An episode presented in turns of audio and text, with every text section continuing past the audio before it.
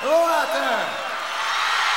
Yes, hello out there, everyone, and welcome back to None But the Brave, a presentation of Evergreen Podcasts. I am Hal Schwartz, and as always, I'm here with my great buddy Flynn McLean. And Flynn, I think we've got a very special episode tonight. In a little while, Warren Zanes is going to be on with us. He's the writer of the book Deliver Me from Nowhere, which is about the making of Nebraska, and I'm really excited about our conversation with him. Oh, it was a it was a fabulous conversation. We really delve into what was going on with Bruce at that time, and and the book is is is just fantastic. And I really recommend it to everyone who has any any interest in, in that era of of Bruce's career. It really does talk about the bridge between the river and Born in the USA, and yeah, some fabulous uh, new little tidbits actually as well. Yeah, it's one of the great books ever about anyone's artistic process, much less Bruce's. The one issue I had with Bruce's book, and I know you share this, was that he didn't really go that much into the process of the making of the art. And Warren does that here in great detail. We got a lot of stuff, as you said, on how Nebraska was developed and the eventual release of the tape that we know he carried around in his pocket for several months. And of course, that led into Born in the USA. And it, it really is just a fascinating read. And it goes by pretty quickly. I guess it was just a, that interesting to me that it didn't feel like it was a, a labor to read it. It was it was a very fun and, and I don't want to say breezy, but it was a wasn't exactly a difficult read it does go down easy. And that's what I think a book like this that really is both interesting, but written in a way that it keeps your attention. And of course, we read it pretty quickly because they sent us over a review copy and we had to prep for the interview. But I, I just, from page one to the end, I, I really love the book. And we hope that everyone's going to read it. And we're going to have a thread on our message board, Brave Talk, which is for our subscribers after the episode airs, where we want to hear feedback from people. So if you haven't been and checked out our Patreon page yet, it's patreon.com slash NBTB podcast because we'd love for more people to join in that conversation. And it's very exciting and very gratifying for us to have someone like Warren on the show. It's it's an honor. Yes, it really was. And speaking of our message board, of course, another t- popular topic of discussion is the current tour. And Bruce opened uh, the European leg of, of the tour on Friday night with uh, two shows in Barcelona, Friday and Sunday, and pretty much picked up where he left off. Tour debuts of Human Touch on Friday and opened with My Love Will Not Let You Down on Sunday. Yeah, it's good to have the tour debuts. The set remains pretty static. There were four changes from Friday to Sunday. And it seems like right now he has this base material where there will be some changes, but they won't be major. Ramrod in one night, out the next, Johnny 99 in place of Pay Me My Money Down, stuff like that. I think mixing up the openers is good because it gives the show a slightly different feel. But right now, this is it. And I think it will be for the foreseeable future and of course the performances both nights i'm i'm hearing i didn't we weren't at the shows but i've heard that they're very strong. They're they're at the top of their game performance wise and and uh, people i've talked to who i thought would be a little bit down on the show they loved it. And so that's that's great to hear. Well and you know who really loved it President and Mrs. Obama because they were having a ball from what we saw. And perhaps we can get one or both of them on this show. that would be a really cool spot for us. Yeah, that, that would be awesome. But I believe uh, President Obama had his own uh, podcast a couple years ago, so he might not want to compete against himself. But, That's true. But yeah, and well, don't forget about Steven Spielberg and his wife Kate Capshaw. They were also there, and yes, some videos of them uh, enjoying themselves, obviously, like like the rest of us do at at, at Springsteen concerts. Yeah, and it, the second show, Tom Hanks was there. So that oh, whole gang that, that, hangs okay. out together. yeah, Tom and Rita were there. So oh, okay, it's great to see how much fun they're having. And, you know, it really is cool because we're about to discuss with Warren. Bruce struggled through some very hard times. And, and now look at the life he has today. It's incredible. And yeah, we discussed a lot of that with Warren when when Bruce knew he'd be hitting the big time and and he had some concerns about that. Well, I think we've probably hyped this conversation enough, so why don't we just get to it? I'll give you the honor of introducing our guest. Our guest tonight is Warren Zanes, a New York Times bestselling author of Petty, the biography. He was a founding member of the Del Fuegos and continues to write and record music. He's a Grammy nominated producer of the PBS series Soundbreaking and was a consulting producer on the Oscar winning documentary 20 Feet from Stardom. Zanes' work has appeared in Rolling Stone and the Oxford American, and he has served as a vice president at the Rock and Roll Hall of Fame. His latest book is Deliver Me from Nowhere The Making of Bruce Springsteen's Nebraska, obviously focusing on the creation of Springsteen's sixth album. Warren Zanes, welcome to the podcast. Thank you for having me. I'm happy to be here. Oh, it's just a pleasure to have you. We really appreciate it. Very much a thrill. So, we were just chatting a little before we started recording officially, and it sounds like you have really interesting tales about the writing of this book. So, let's get into it. I really enjoyed it. Uh, you give such great insight into Bruce's artistic process and I love how you use the recording of Nebraska to delve so deeply into his state of mind at the time. For a fan, it was just a little startling to see the sense of isolation that he was going through that you describe. Did you know from the beginning that that was the route the book would take, or did you develop more of that as you got into researching the record? Yeah, that well, that's a good good question. Um, I would say a big part of what compelled me because it's an undertaking to go book length on a single album. That's you know a lot of people would would advise you not to do that uh, because there just may not be enough there. So it's it's it's rare albums that can in a way justify the full book treatment. And I always felt Nebraska was definitely one of them. But I had a lot of questions, and most of them were personal in nature. So, you know, w- one question for me was, why am I so attracted to this? Like, what am I connecting to in this this very dark, uh, essentially hopeless set of stories? Uh, what is it about me that's so drawn to this and what is the the mystery in here that I feel like hasn't been explained. So there's something compelling and I feel like the the permission to go further into it from the angle you speak of came with his memoir. And though Nebraska happens pretty quick in Born to Run, it goes by in a few pages. But then the trip west takes up more space. Right. And he really acknowledges that when he sits down after Jon says, You need some professional help, and he sits down and he bursts into tears, he says, That was the beginning of my odyssey. It's like the hinge in the memoir. And I really felt like there was some connection between the making of Nebraska and the breakdown uh, that needed more exploration. And the exploration would help us to understand Nebraska, and that would help me to understand why I was so drawn to it. What I found interesting about talking about the connection between the album Nebraska and the breakdown is that he recorded the album in January of 82.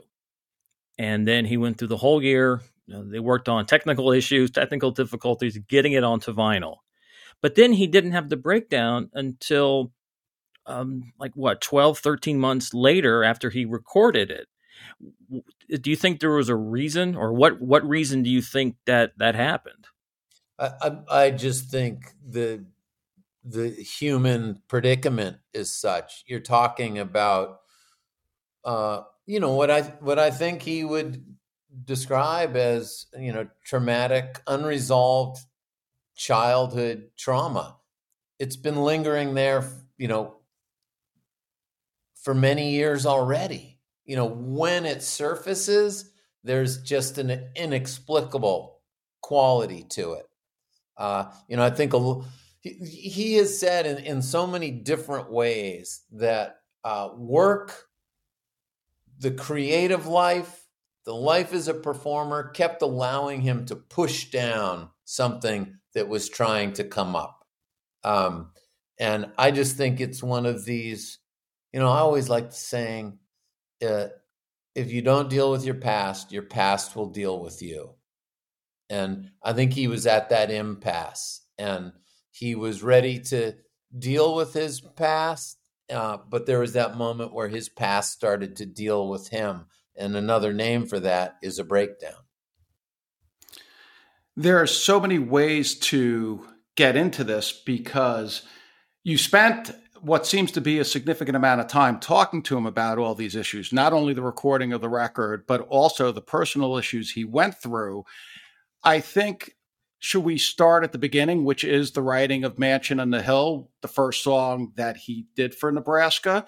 Because he was coming off the river and Mansion on the Hill is a very personal song, obviously dealing, as you were just talking about, with a lot of the issues he had as a child. Yeah, I mean, he, uh, you know, he's he had said, you know, for many years that it was the time of living with his grandparents. He says that's the childhood that he feels he was exploring in Nebraska, and so I think Mansion on the Hill, in coming first, kind of sets him up in that place of the childhood perspective you know, he talks about using the glockenspiel to evoke childhood in the way that he felt he heard it in Terrence Malick's Badlands. Um, so it's kind of it'll it'll situates him there, but it also situates him as I feel like there's a kind of outsider quality, you know, outside looking in, not just outside of the mansion, but I feel like the whole picture you know the distance from the mansion even that is seen from the outside. But it establishes that territory as the one he's going into before nebraska establishes the kind of violence of the place he's going to go into. Well that's an interesting juxtaposition talking about his childhood and and violence those seem to I, I never got the feeling his childhood was violent uh, where where do you think that kind of connection came from? Well, th- this is where when you when you talk about uh, childhood trauma, and I'm a doctor, but I'm not that kind of doctor. Let me say that. so, uh, I'm you know on some level I'm not clinically. Um, uh, my background isn't clinical, but I'm interested in childhood trauma, and there's childhood trauma that has a violence to it that isn't explicit violence. Uh, you know, when he talks about, and he's really good uh, uh, in the memoir talking about um, that there was this kind of benign neglect that he experienced. So, in that home, it was a home of unprocessed grief.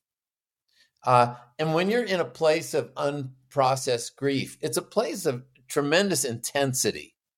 And the way that his grandparents kind of paid tribute to the daughter they lost was to bring no discipline to this young man who was their charge. So you could say, well, that's not violence, but it is a violence of a kind. The absence of discipline is the absence of a framework that a young person needs to kind of find themselves. It's, uh, you know, I, I remember my sister telling me about this study of death row inmates, and they were looking for the kind of commonalities among these inmates. And I don't know where she saw this, but it always stuck with me. And she said the number one common feature was tattoos. The number two, the number two, this was before the great age of tattoos. I would also say that. But the number two common feature was no set bedtimes. Uh, that always just struck with me like what every kid wants is no set bedtime, you know? But actually, that's not what a kid wants. What a kid wants is to say, damn it, I don't want to go to bed now. And somebody's saying, you have to. That's right. the framework. That's the structure. And what he describes is grandparents who weren't going to do that, who were going to let him stay up as late as he wanted, let him watch television whenever he wanted. And he had this power. And when he says it was both the undoing of me and the making of me, uh, he said it all, you know, really powerful. But when we talk about childhood trauma, there can be a tremendous subtlety to it externally in the experiences, but internally, anything but subtle. As you're talking, I hear it playing out on the record because there are these songs, Mansion on the Hill, which we mentioned, My Father's House, which are very personal to him.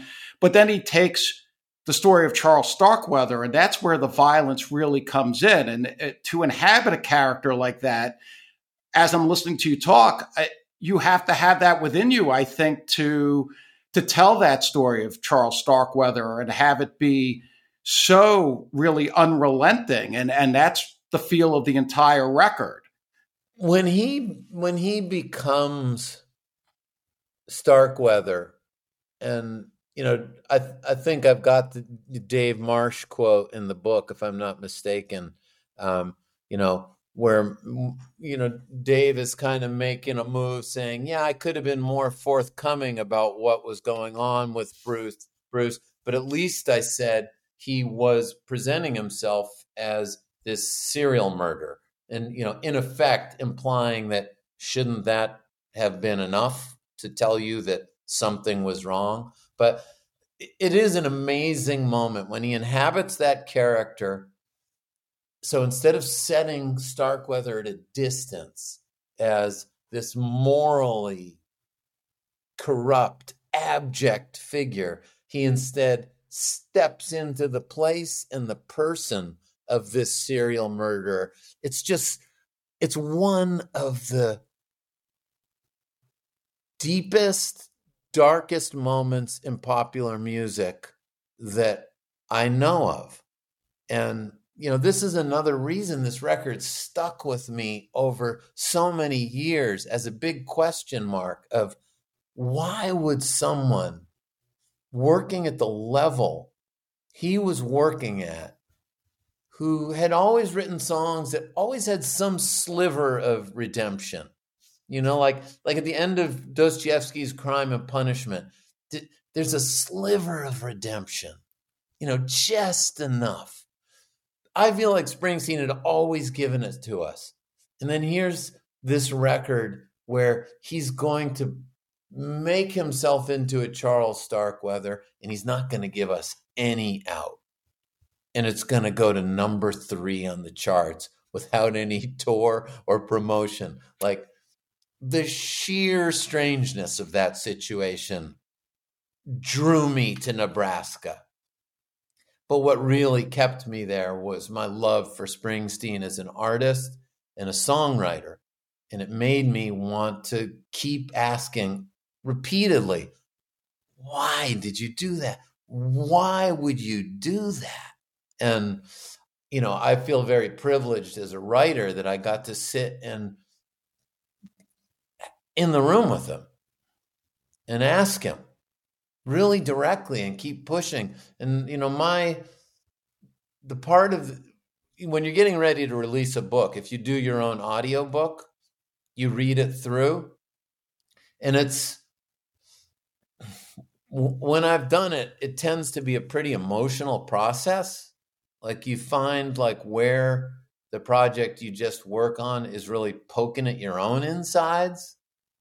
And it's the passage where I talked to Bruce about Homer's Odyssey, where it was hard to read because I felt like it was the heart of the story and got us to this idea that he, before he could kind of reemerge as the born in the USA Bruce Springsteen, he had to go into this place of invisibility and anonymity and uh, it was incredible to sit in the room with him and talk about Nebraska through the lens of Homer's Odyssey and have it end up helping me to know Nebraska better. But but suddenly Bruce Springsteen was my guide.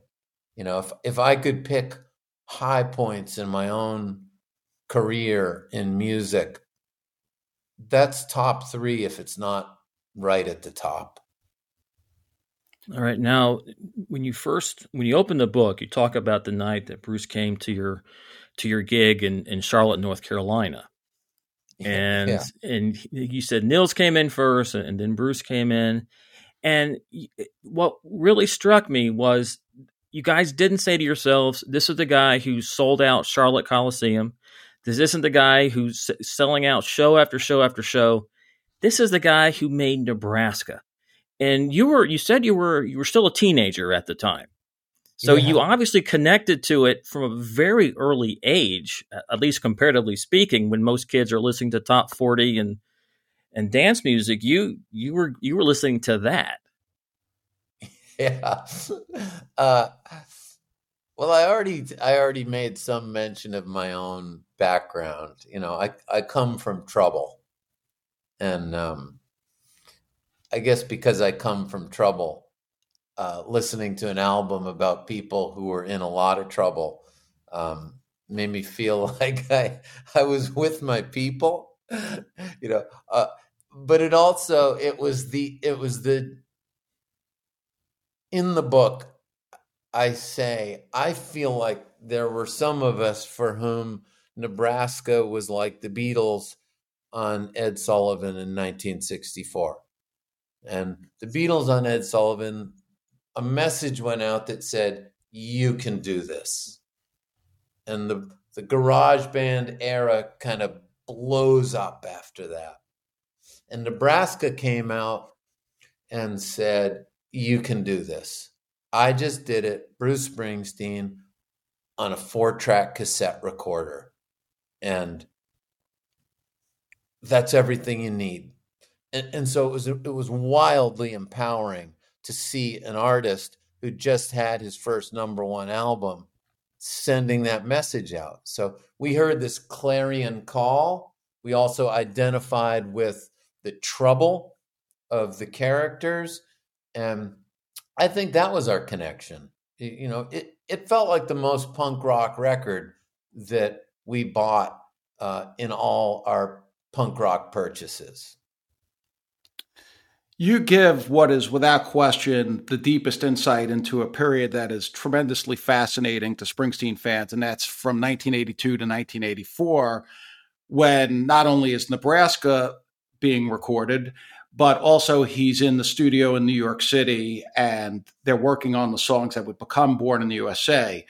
And I think probably because you spoke to everyone around him, you elicited more information than we've ever seen on that period. Did anything surprise you as all these players are telling you their story of that period on the delay in getting Born in USA out and in the decision to finally go with the tape that he was carrying around in his pocket for however many months that became Nebraska? Um, I guess the thing that surprised me was the measure of solitude.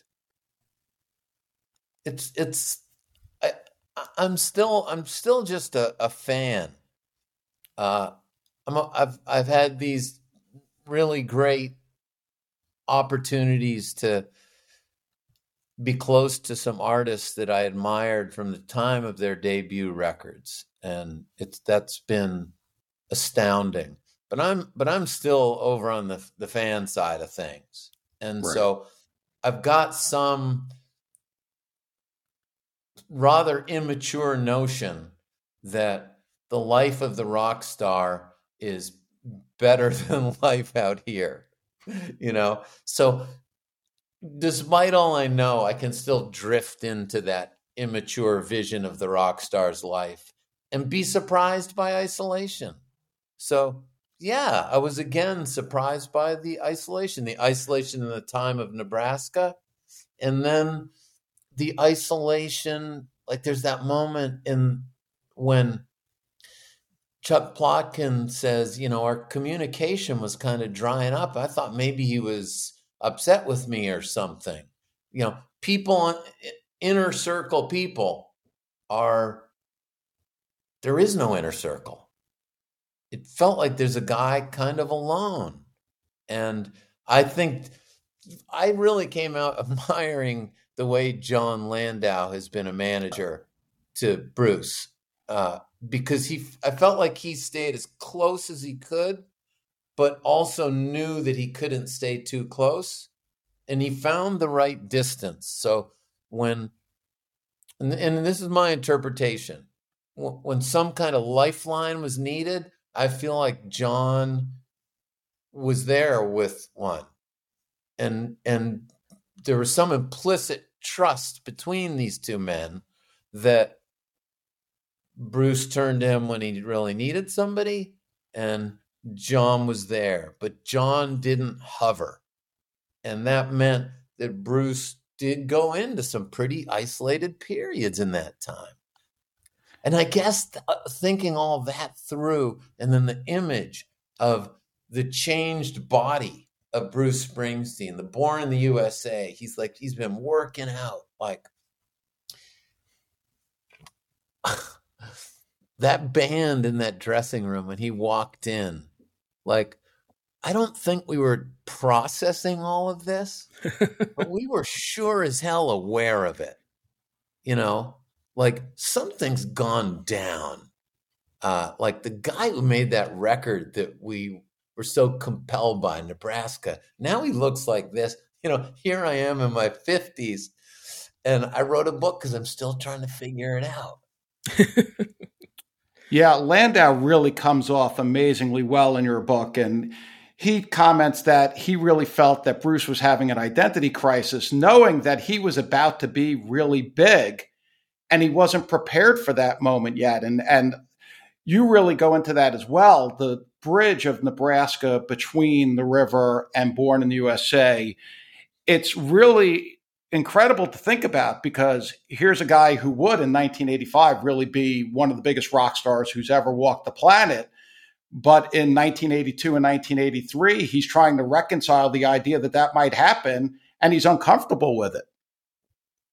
Yeah, and and and you know that's where there you know there are points in any book where a writer is going to get into a more you know for lack of a better word a speculative process and you know become more of a free range animal. And i i just felt you know in, in this book you know obviously it's written into the book but it went to to jon and then it went to Bruce before I finished it up. And so they they they got to see it and I got to see them seeing it. And that was really important. But the way he plays with the Elvis material in that period before that's where I got into my more speculative part. I just believed firmly there was some mystical process going on there where he was kind of making context with the the the heroic story and the tragic story of Elvis Presley.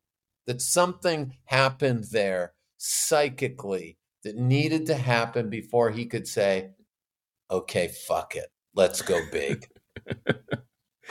All right, now still talking about that time frame. You you describe a, a situation or when when Jon when Jon goes out to L.A., where Bruce has just bought that house and he's just had that breakdown, and you say that because he, Bruce had Nebraska or had just released Nebraska, Landau didn't. That gave Bruce some room. I wasn't really sure what you meant by that. Can you can you explain further? Uh, I mean, I'd have to look exactly at the passage, but I'm imagining what I meant was, you know, a release gives an artist a certain amount of time. Um, to to you know it's funny people start to wait longer and longer but and it and it changes you know but at a certain point if an artist is if we're talking pre-born in the usa um, you do need to think about how much time there is between records. Um, you can uh, you can wait too long. You can get something out too quick and that time has changed. You know, the Beatles records came out fast, and then the multi-tracking changes, and the culture changes, the singer songwriter movement comes in, and it leads to wider periods of time between records. But you still can't go too long. But I think what I was probably getting at is once you put something out, it buys you a little time. And it means you get to have a little creative freedom and allow the next project to, you know, sometimes you have to hunt projects down, sometimes you have to let you have time to let them come to you. And he had enough time to like go, what's going to come to me? To be surprised by art in effect. Well, part of that story, and I was thinking that if Landau was a normal manager and Bruce was a normal client, Landau would have been pushing Bruce to go back to the rock material and get that material out. But he, uh, but because he had Nebraska, you you allowed him to, I guess, recover and prepare at the same time. Yeah, well, that's another that's another kind of chapter in the what I would call really sophisticated management. And I and I tried to convey this in the book is like Jon knows what Jon wants as a manager and he trusts in it. But he's also looking at an artist like you got to know when to push. You know, we know the story of him pushing for dancing in the dark, and he felt like he could do it in that moment. But right then, he couldn't yet say, Bruce, do you see what's on the shelves? Like, we're two thirds of the way there, man. He he couldn't he couldn't do it, and I think this is where, uh, you know, there are some good managers out there who have the sophistication and understand timing, but a lot of them think too much of the marketplace and not enough of their artist.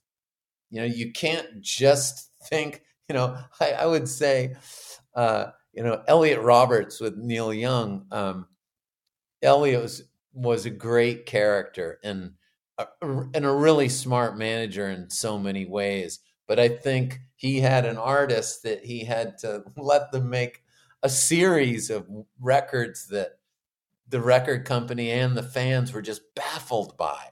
Uh, arguably too many in a row. but maybe he should have looked a little more at the marketplace it's it's striking that balance. And I think Jon was able to go, here's the marketplace, here's the artist. The manager is the nexus between the two. And I don't want to pull that artist too far into the marketplace or else it will affect the art. And th- that's that's I couldn't do it. Uh, you know, these these guys found each other and they established a rhythm. And I and I do. Again, I love that part of the story. I was struck by the support Bruce receives not only by Landau but also from the label.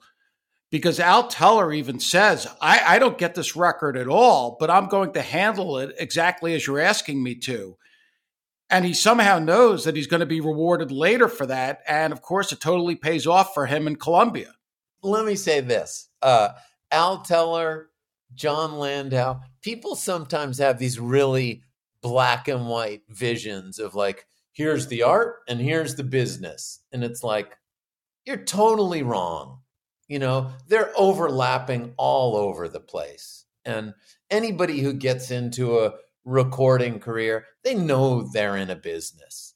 But we've got this old art commerce dichotomy that is fanciful and ultimately really distorting one thing it keeps us from seeing is how guys like Al Teller and Jon Landau have been in service of the art. Yes, they're working the business side of it, but there are these moments, and Al Teller was another character. I love these guys. You know, that that humility to say, look, I'm not going to claim I understand this record, but I'm going to get behind it in an appropriate way. I'm not going to do too much. I'm not going to do too little. And Jon responds, going, I can't ask any more of you. Let's go to work. And then they take Nebraska to the world. Like, I'm sorry, I'm moved by this stuff because that's that's a healthy body at work with the various parts, you know, functioning together. well, it really is unbelievable from a label standpoint. There's really no single, although I guess Atlantic City sort of was a single. They release a video, he doesn't appear in it. And he says no interviews, no tour, nothing. He just puts the record out and lets it speak for itself. And he's wrapped up in it, as you describe in the book. The only time he's ever called Landau and said, Where are we on the charts? is with Nebraska. You'd think Born in the USA would be getting updates every week when, when it's yeah. selling tens of millions of copies. But he's worried that he has poured his soul into this record and he wants to know that it's being received out there. Yeah.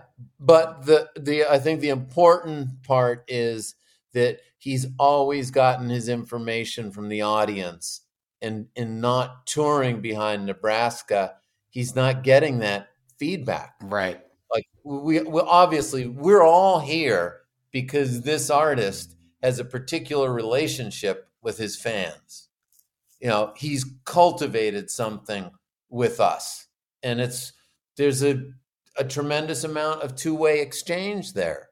That you know, that's why it's such a, a vibrant community. So when he puts a record out and cuts himself off by not touring from that two way exchange, he's got no source of information. So suddenly, for the first time, the charts mean something, and he puts in that call.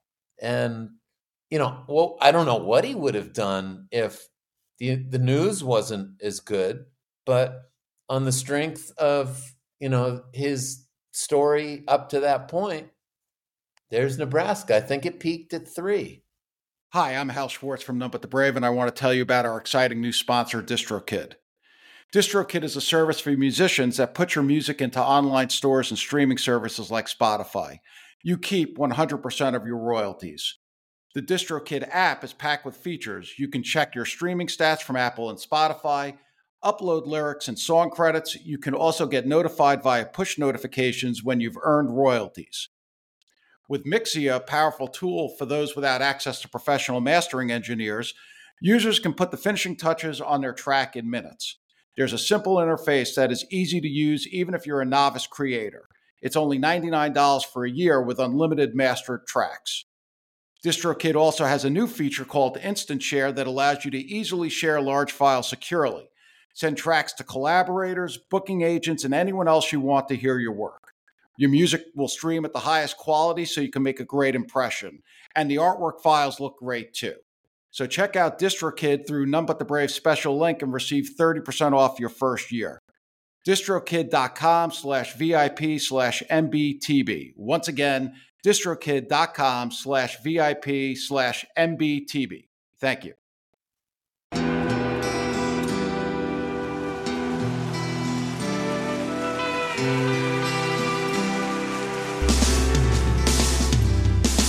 I don't think it overstates things to say that the Beatles were the greatest gift to entertainment and culture of our time, a secular religion, if you will, with their universal appeal and demonstrable impact on people's lives.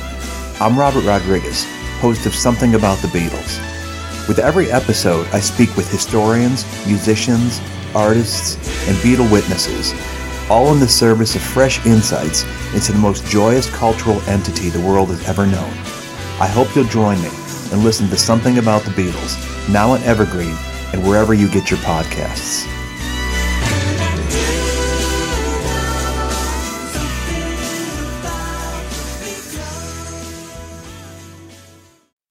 Now let's let's back up a little bit. You you really talk a lot about the influences on Bruce as he uh, as he was cr- before he was creating this album. You talked you talked about the band Suicide. You talked about country western. Was there any was there any influ- oh and, and the movie Badlands that was very a very big part of it. Were there any that really surprised you in terms of what what went into that record? Well, I, I, I embedded this in the book that I had my my pet theory that um, that Scorsese um, was was somehow an influence in there, and I was wrong. But it was really helpful for me to see that you know, uh, Raging Bull. You know, he responds in some detail. He's like, "Yeah, you know, Raging Bull. I'm, I'm fully aware of it." Uh, it's black and white film stock. I thought there was something to that theory, but in explaining why Raging Bull wasn't an influence, he gave me such a kernel of valuable information saying I was influenced by things that, you know, weren't such big events. And it's almost like intuitively he knew he was making a record that wasn't going to be in the Springsteen catalog a big event.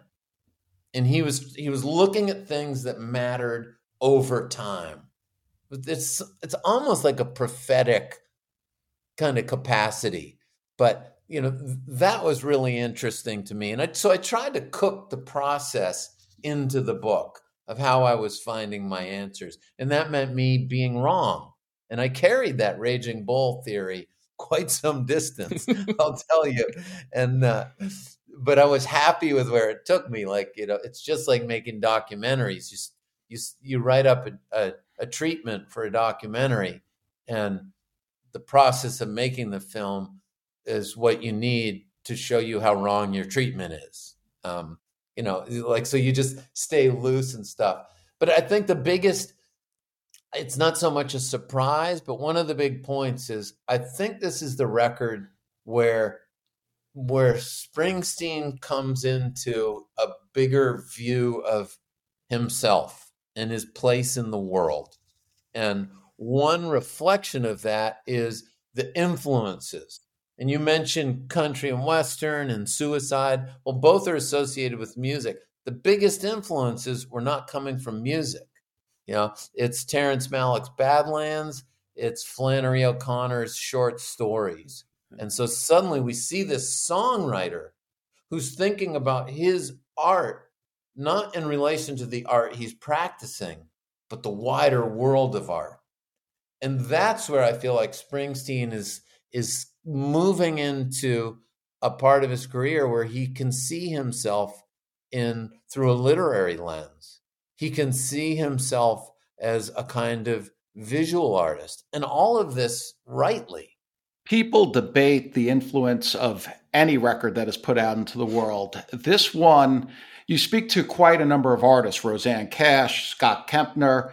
The power of this record on other singer songwriters is perhaps unparalleled. Do you think that in many ways that's because they're pulling out of this record sort of what he pulled out of Suicide's Frankie Teardrops? Oh, that that's a good question. Um, uh, and I don't, I don't know. I, I actually I like your question more than that. Um, it, it's good enough that I don't almost don't even want to answer it. I just want to let the question linger. well, thank you.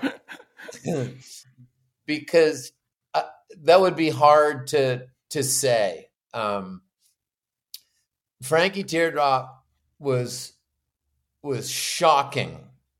Uh, it's or it is shocking um, you know, the other day I went to my phone. I went, Alexa, play Frankie Teardrop, and Alexa had nothing for me. You know, that's that's Frankie Teardrop can only live in certain worlds because it's so terrifying.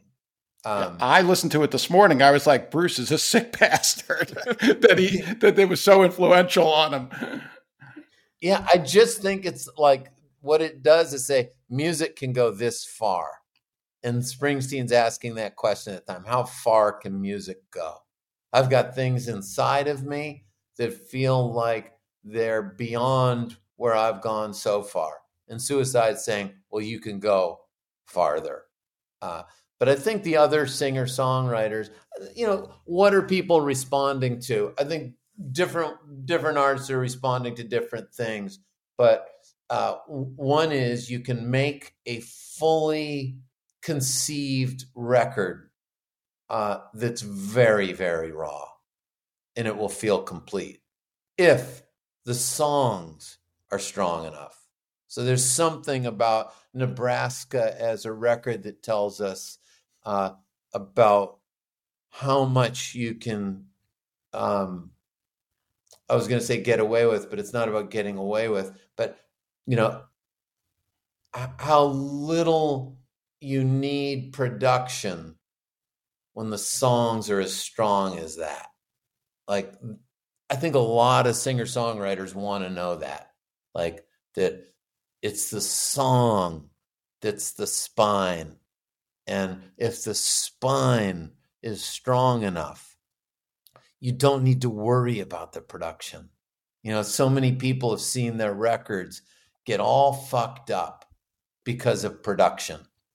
And so Nebraska's there going like, it can be this raw. Just keep focusing on your songs. That was galvanizing, uh, but also that literary character of the songs. You know, think think like a short story writer. Think about settings. Think about characters.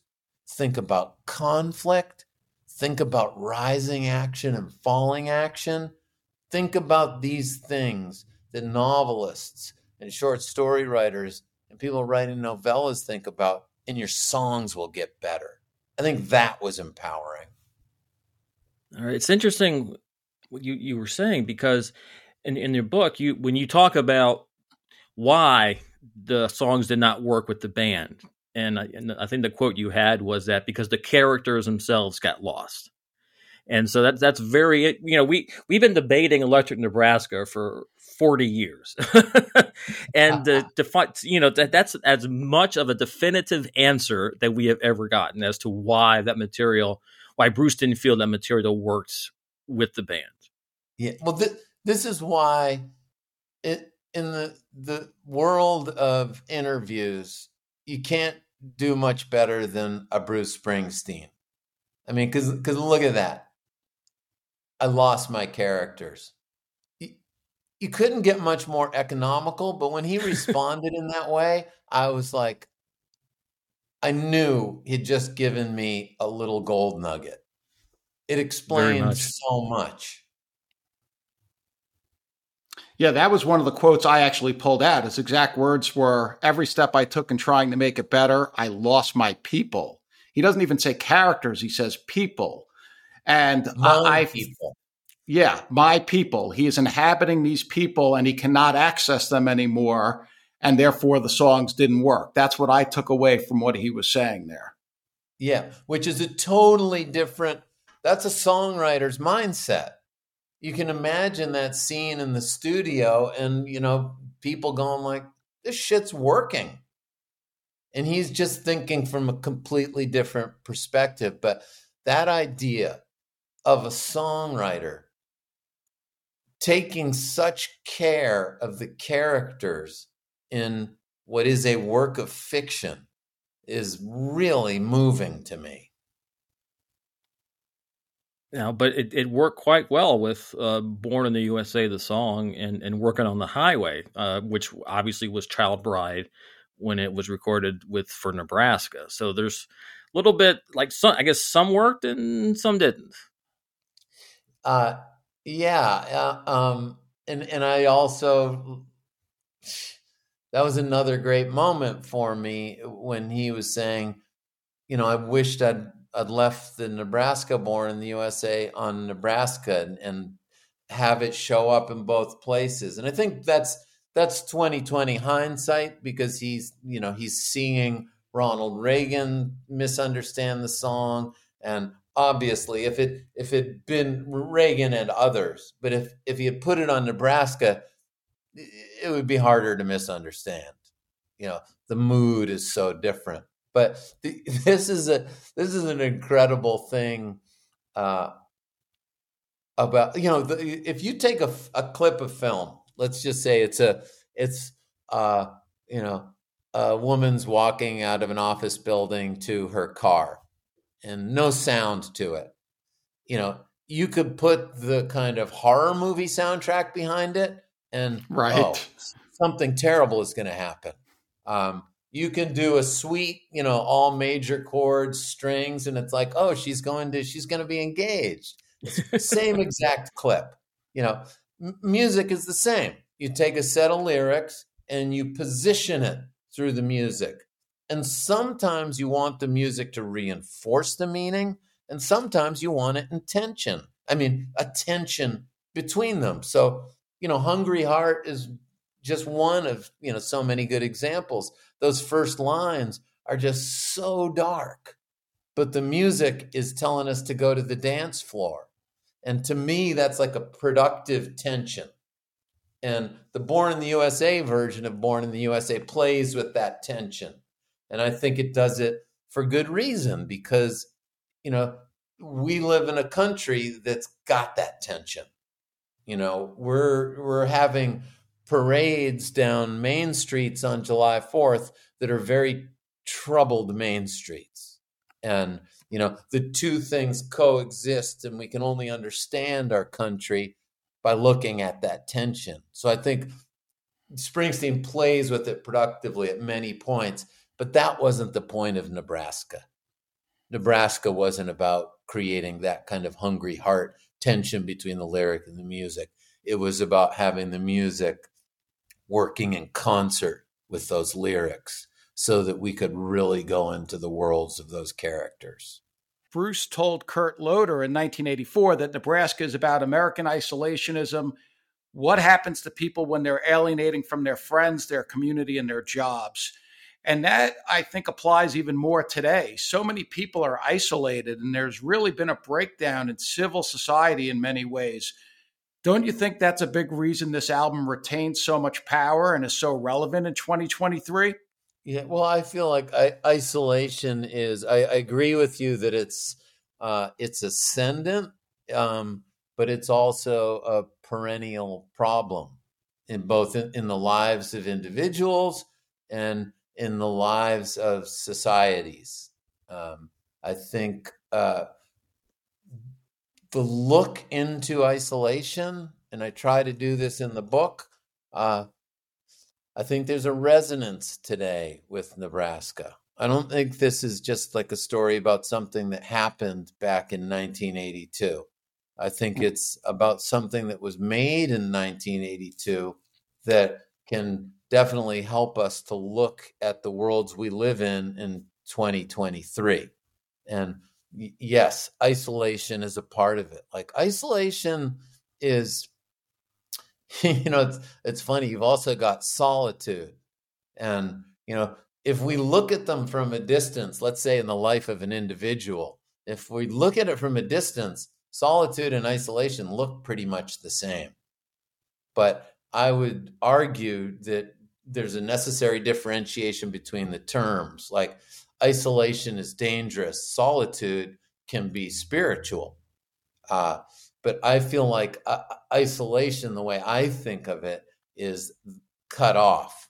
You know, it's almost like those uh, invisible umbilical cords that, like Springsteen said to Kurt Loder, that tie us to institutions of family, uh, you know, institutions of community, um, institutions of, you know, learning, formal and informal. When when they all get cut off and that kind of isolation happens, uh, pretty soon it goes from being a, an individual liability to a community liability. And here we are in, you know, 1982. The personal computer was the man of the year uh, on Time Magazine. Same year Nebraska comes out. Like the first uh, Macs, I can't remember what year they came, but it was a few years after. So Nebraska is right at the edge of this shitstorm that's coming.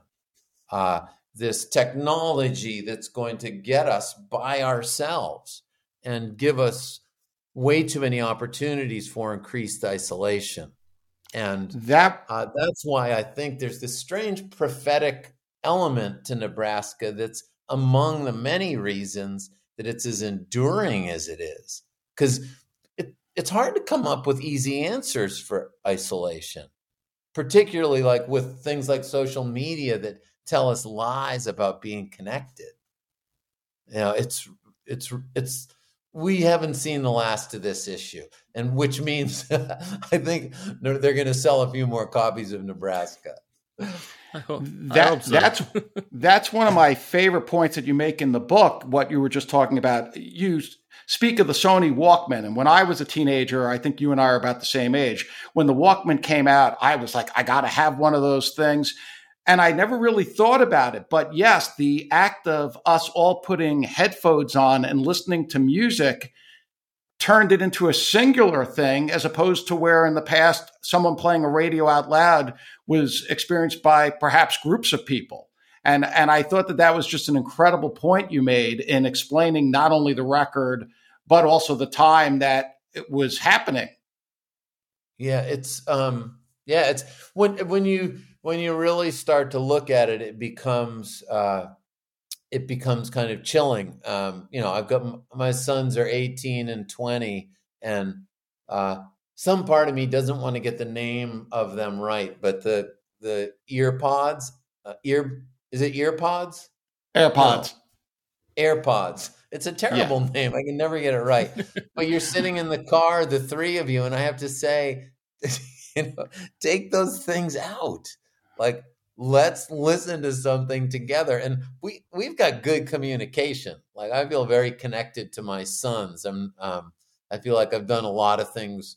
I've fucked up a lot of things in my life, but uh, parenting, thank God, was pretty intuitive but that doesn't mean they're not a part of their technological moment. So they, they've got these things in. I'm like turning up the radio like i'm gonna i'm gonna like it's almost like you're you're going into a cave with some fire trying to get everybody out of it. But it's a it's a i joke but it's a real problem uh you know when you're in a car next to somebody and you're not listening to the same things.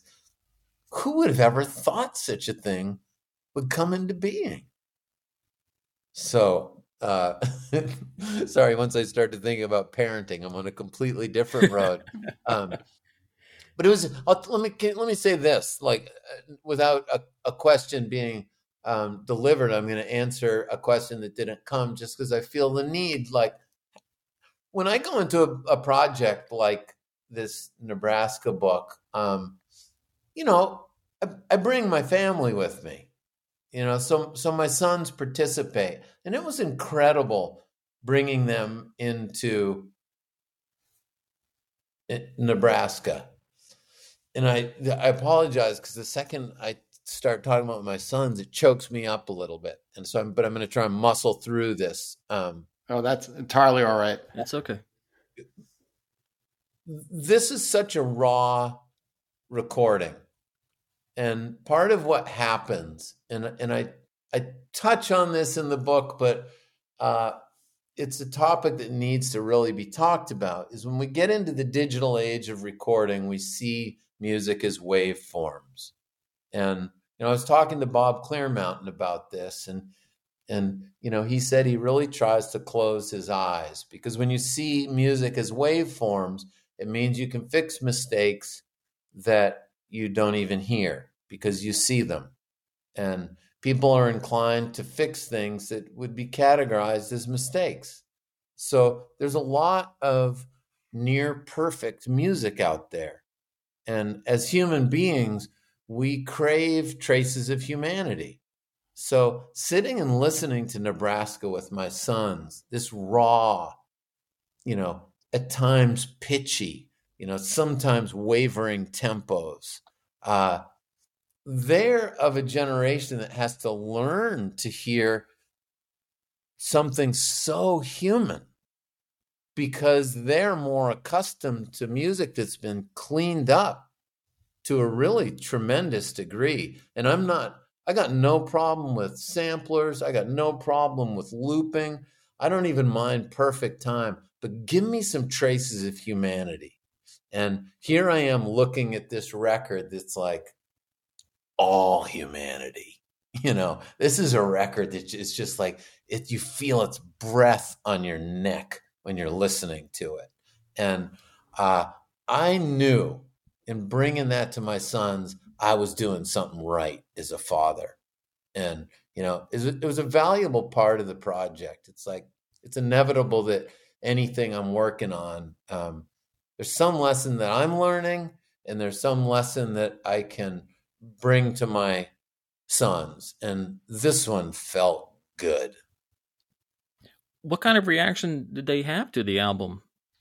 Uh, and then, you know, but the, the content, the, the, the songs, what did, what did they feel they about wanted it? To, they wanted to talk about the sound um, because it is, you know, it is, it's got a, it's got a mud to it, uh, it's got a darkness uh, to it, um, and then they wanted to talk about the stories, you know, and the characters, and you have a conversation about like unlikable characters. You know, should we identify with an unlikable character? And I would say um, we should. You know, that's part of like, I think we just don't think about it as much with music as we do with literature. It feels like it's an obvious move to make to see what it's like to conjure sympathy for an unlikable character in literature, but we don't do it as often in music. And here's this record. So that was part of the conversation and then and then it bleeds into um, you know they they kind of want to know uh, what's he like as a man? You know it was a similar thing with tom petty. Like what's he like as a man? Uh, because they they don't they know he's someone that a lot of people know about. And the, it's a question that i had you know growing up. Like these people who are larger than life when you meet them, are they still larger than life? You know, seems like a legitimate question. And, you know, happily you can, you know, after doing an interview with Bruce Springsteen, you can go like, that, that guy, like, he found a way through this. Uh, you know, obviously music was a part of it, but, you know, my report from my very limited experience, like, he found a way through this. And when I took them to Graceland the other day, and we talked about that again. You know, you're standing there at Elvis's grave, and you've just gone through. You know, you've seen the Jungle Room, and you've seen the room with the peacock stained glass and the white piano, and um, you know, it's my older son like was listening to Elvis for like a week. I was so psyched about that. uh, but but they've got these questions like, well, how do these people get through or not get through this experience? How does it change them? And you know, Nebraska was this really unusual conversation that we got to have about why he did that, why he did it then. And I think in a way their questions were the same as mine. Why did he do that? Coming up on 5 Minute News. I'm Anthony Davis.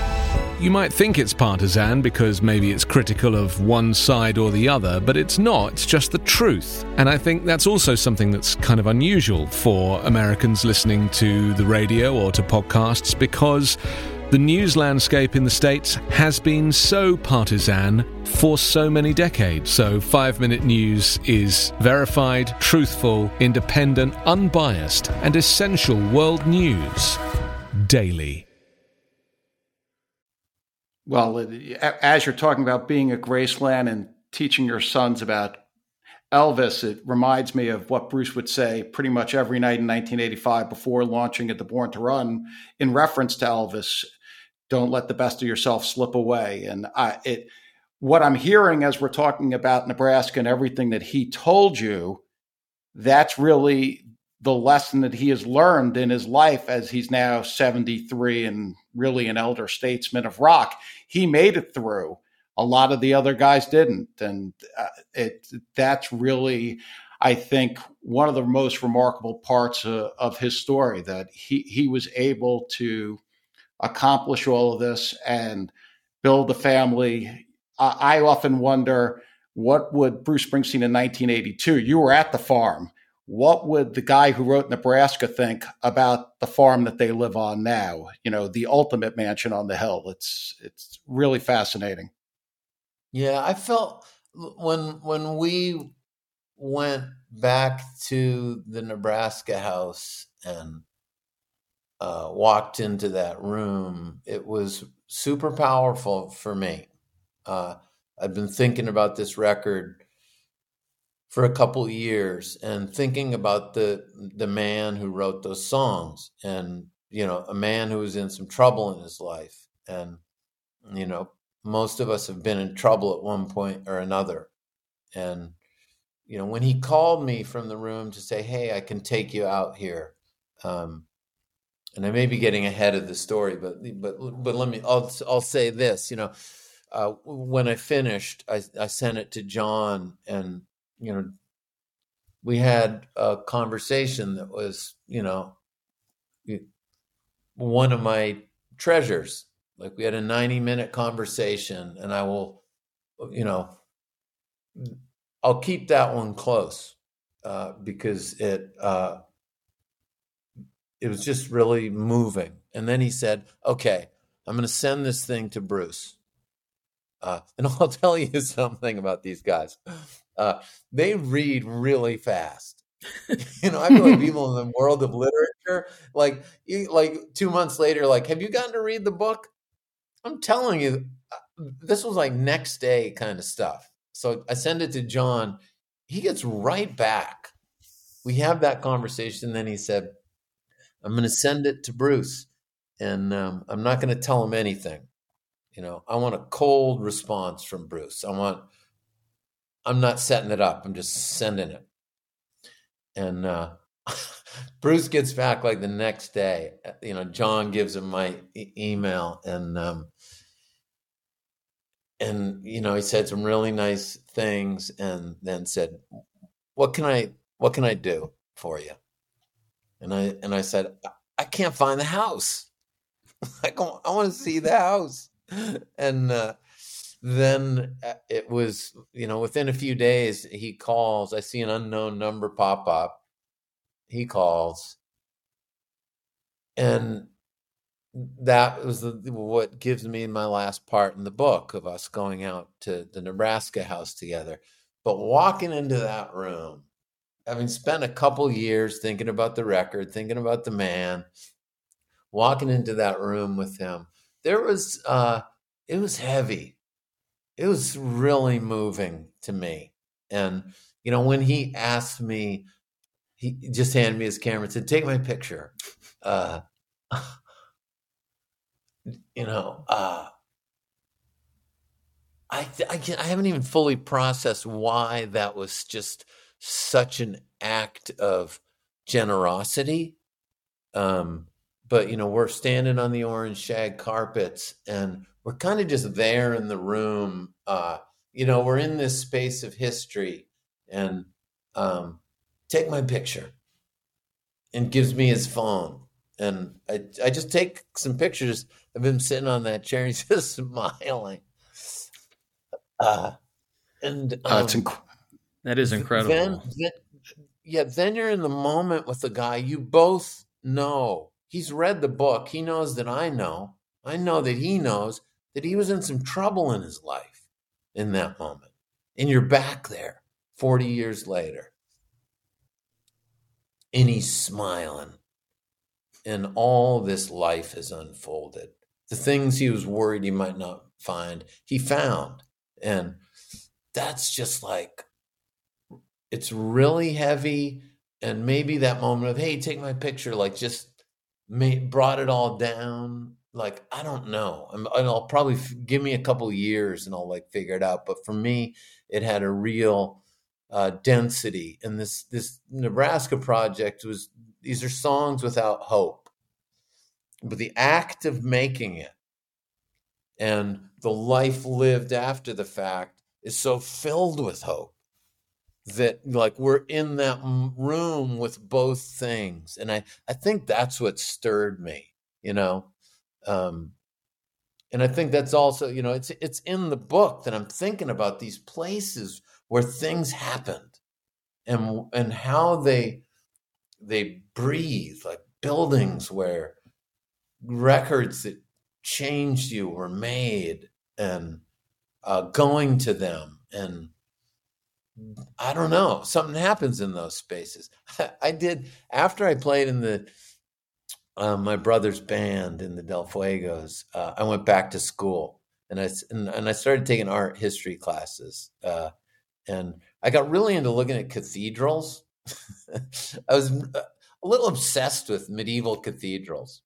And one thing they talk about in the, the medieval art class is the pilgrimage that goes through France and Spain to Santiago, uh, Santiago de Compostela. And I ended up getting money from the school and buying a bicycle and following the pilgrimage route from Paris across France, over the Pyrenees, across the top of Spain to Santiago by myself. And it was getting kind of cold. but I was going like building to building, living that things happened here. People built these places. When you finally get to Compostela, when you enter into the front of the cathedral, there's a marble column. And pilgrims for a thousand years have put their hand on it. And there's a handprint that goes inches deep into the marble just because of the number of humans who have touched it. And so when you go into that building, you know they've all been in there.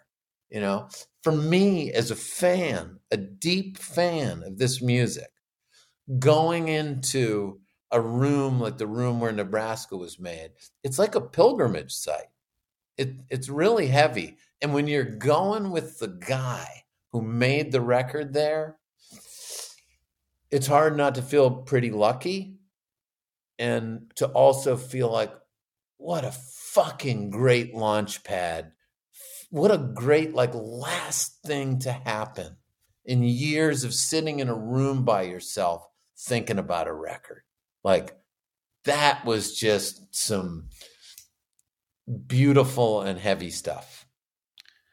I, am a little emotional just thinking about it. It's just such a powerful story you're telling, and the time you spent with him. Uh, we just so deeply appreciate you taking the time and being this generous with us to talk about this book. It's I think every Springsteen fan is going to want to read it. It's it's really a powerful piece of work.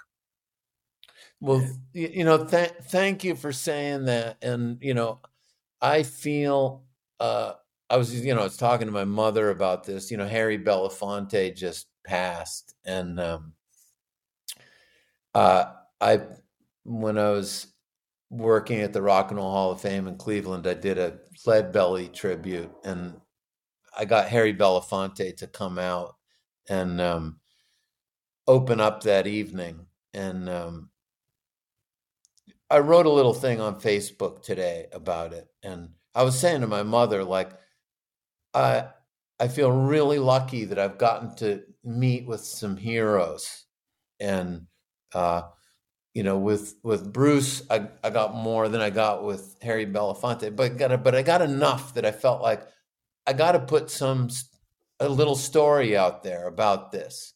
And I think this is part of like the nonfiction writer in music. Like if you've had uh, the chance, share the story. Uh, you know, and, and I did with that with Harry, and I'll tell, tell you, I asked Springsteen to be at that Lead Belly tribute uh, and like three months later, I get a card from uh, Rumson, New Jersey. uh, and like, I've had no contact with Bruce since he got on stage with us in in Greensboro, North Carolina. And it's like, sorry I couldn't be there to like I, am paraphrasing. Sorry, I couldn't be there to pay tribute to the great Lead Belly.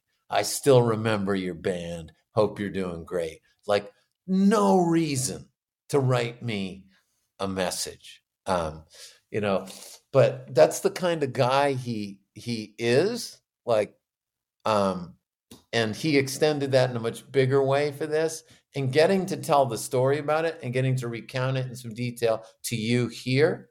Um, uh, that's a that's a that's a joy for me and you know it's also part of it's part of the emotional work part of the intellectual work and it's part of the writer's work i think yeah and, and along the same lines I, when i went to the springsteen exhibit at, at the freehold museum a few years ago they had the actual teac recorder there and it was just amazing and very powerful to think of the music that that went through it that just had such a huge effect on on me and so many others. Yeah, it's um what's interesting about that re- that relationship is it's just a recorder there, but it's triggering some world inside you. And if you know, at the end of the book, I talk about, you know, music in particular, the way we take it in, we take it in over and over and over and over. We keep seeing it in new ways. We keep taking it in over. So there's all this stuff inside of us from the music we love. And then you see an object like that and it just triggers. It's it's like it activates it all. And it seems like it's coming from the recorder and it is and it isn't. You know. but the material history awakens stuff in us and and that's why I like going in the rooms and that's why my question to Bruce was where the hell is this house? You know? I want that house to like reawaken all this stuff in me. Incredible. Just incredible stuff. Thank you so much we really deeply appreciate this and we would love to have you back on the show anytime you want that uh, that's for sure yeah, well, th- thank you so much. And it's like I I like being part of uh, of the community too. So you know, thank you for being like a portal to it, a part of it, and um, and you know, I love these conversations. Great, thank you so much. We, as Hal said, we really appreciate it, and the book is tremendous. Uh, I urge everyone to, to, to pick it up. Uh, it's a very fun read, and I learned a lot. I I you know i am kind of uh, read read read Marsh's books and and and all the others and, and, Bruce's own, but this one shines even more light on that whole mystery. Well, well, thank you, thank you both. Thanks again. Thank you. Once again, that was Warren Zanes, the writer of the wonderful book "Deliver Me from Nowhere," which is about the making of Nebraska. That, as I said earlier in the show, was a huge honor for us that he joined us and had that type of conversation. I have to say, when we first decided to do this show, that was the type of conversation I really dreamed of having. So that was, it was amazing. And there was so much to unpack there, and I think we, we really need to come back and talk about some of the things that he raised and and about the book itself. I think there's a lot to talk about to to expand upon and and maybe connect to other times in, in his career as well. I think uh, there's uh, there's several of those in there, so we need to come back and do that. Yeah, we're going to discuss this more in the next episode for sure because the artistic process, the state of mind that Bruce was in at the time, what it led to. As you just said, this really was the gateway. And as we discussed with Warren, it was a man on the verge of perhaps superstardom, and he wasn't ready for that yet. And he stepped into that role and where it led from there, we know there's a line from 1985 until today. And mm-hmm. in Barcelona, when he goes to Europe, look at all the Born in the USA songs he's playing. That is, it is still such a huge part of his career and always will be. So, and it all dates back to this period that Warren wrote so eloquently about. And I look at the fact that he recorded the song "Born in the USA" on that in that little bedroom, just to him, him and Mike Batlan, the recording engineer, if you want to call it that. And then you take that all the way to to tonight in Barcelona, where he's doing the song with the full band in front of fifty five thousand people chanting along with the with the chorus. That's that is an amazing journey. That is for sure. Yeah, as I was saying, you got President Obama standing right there singing along the Born in USA.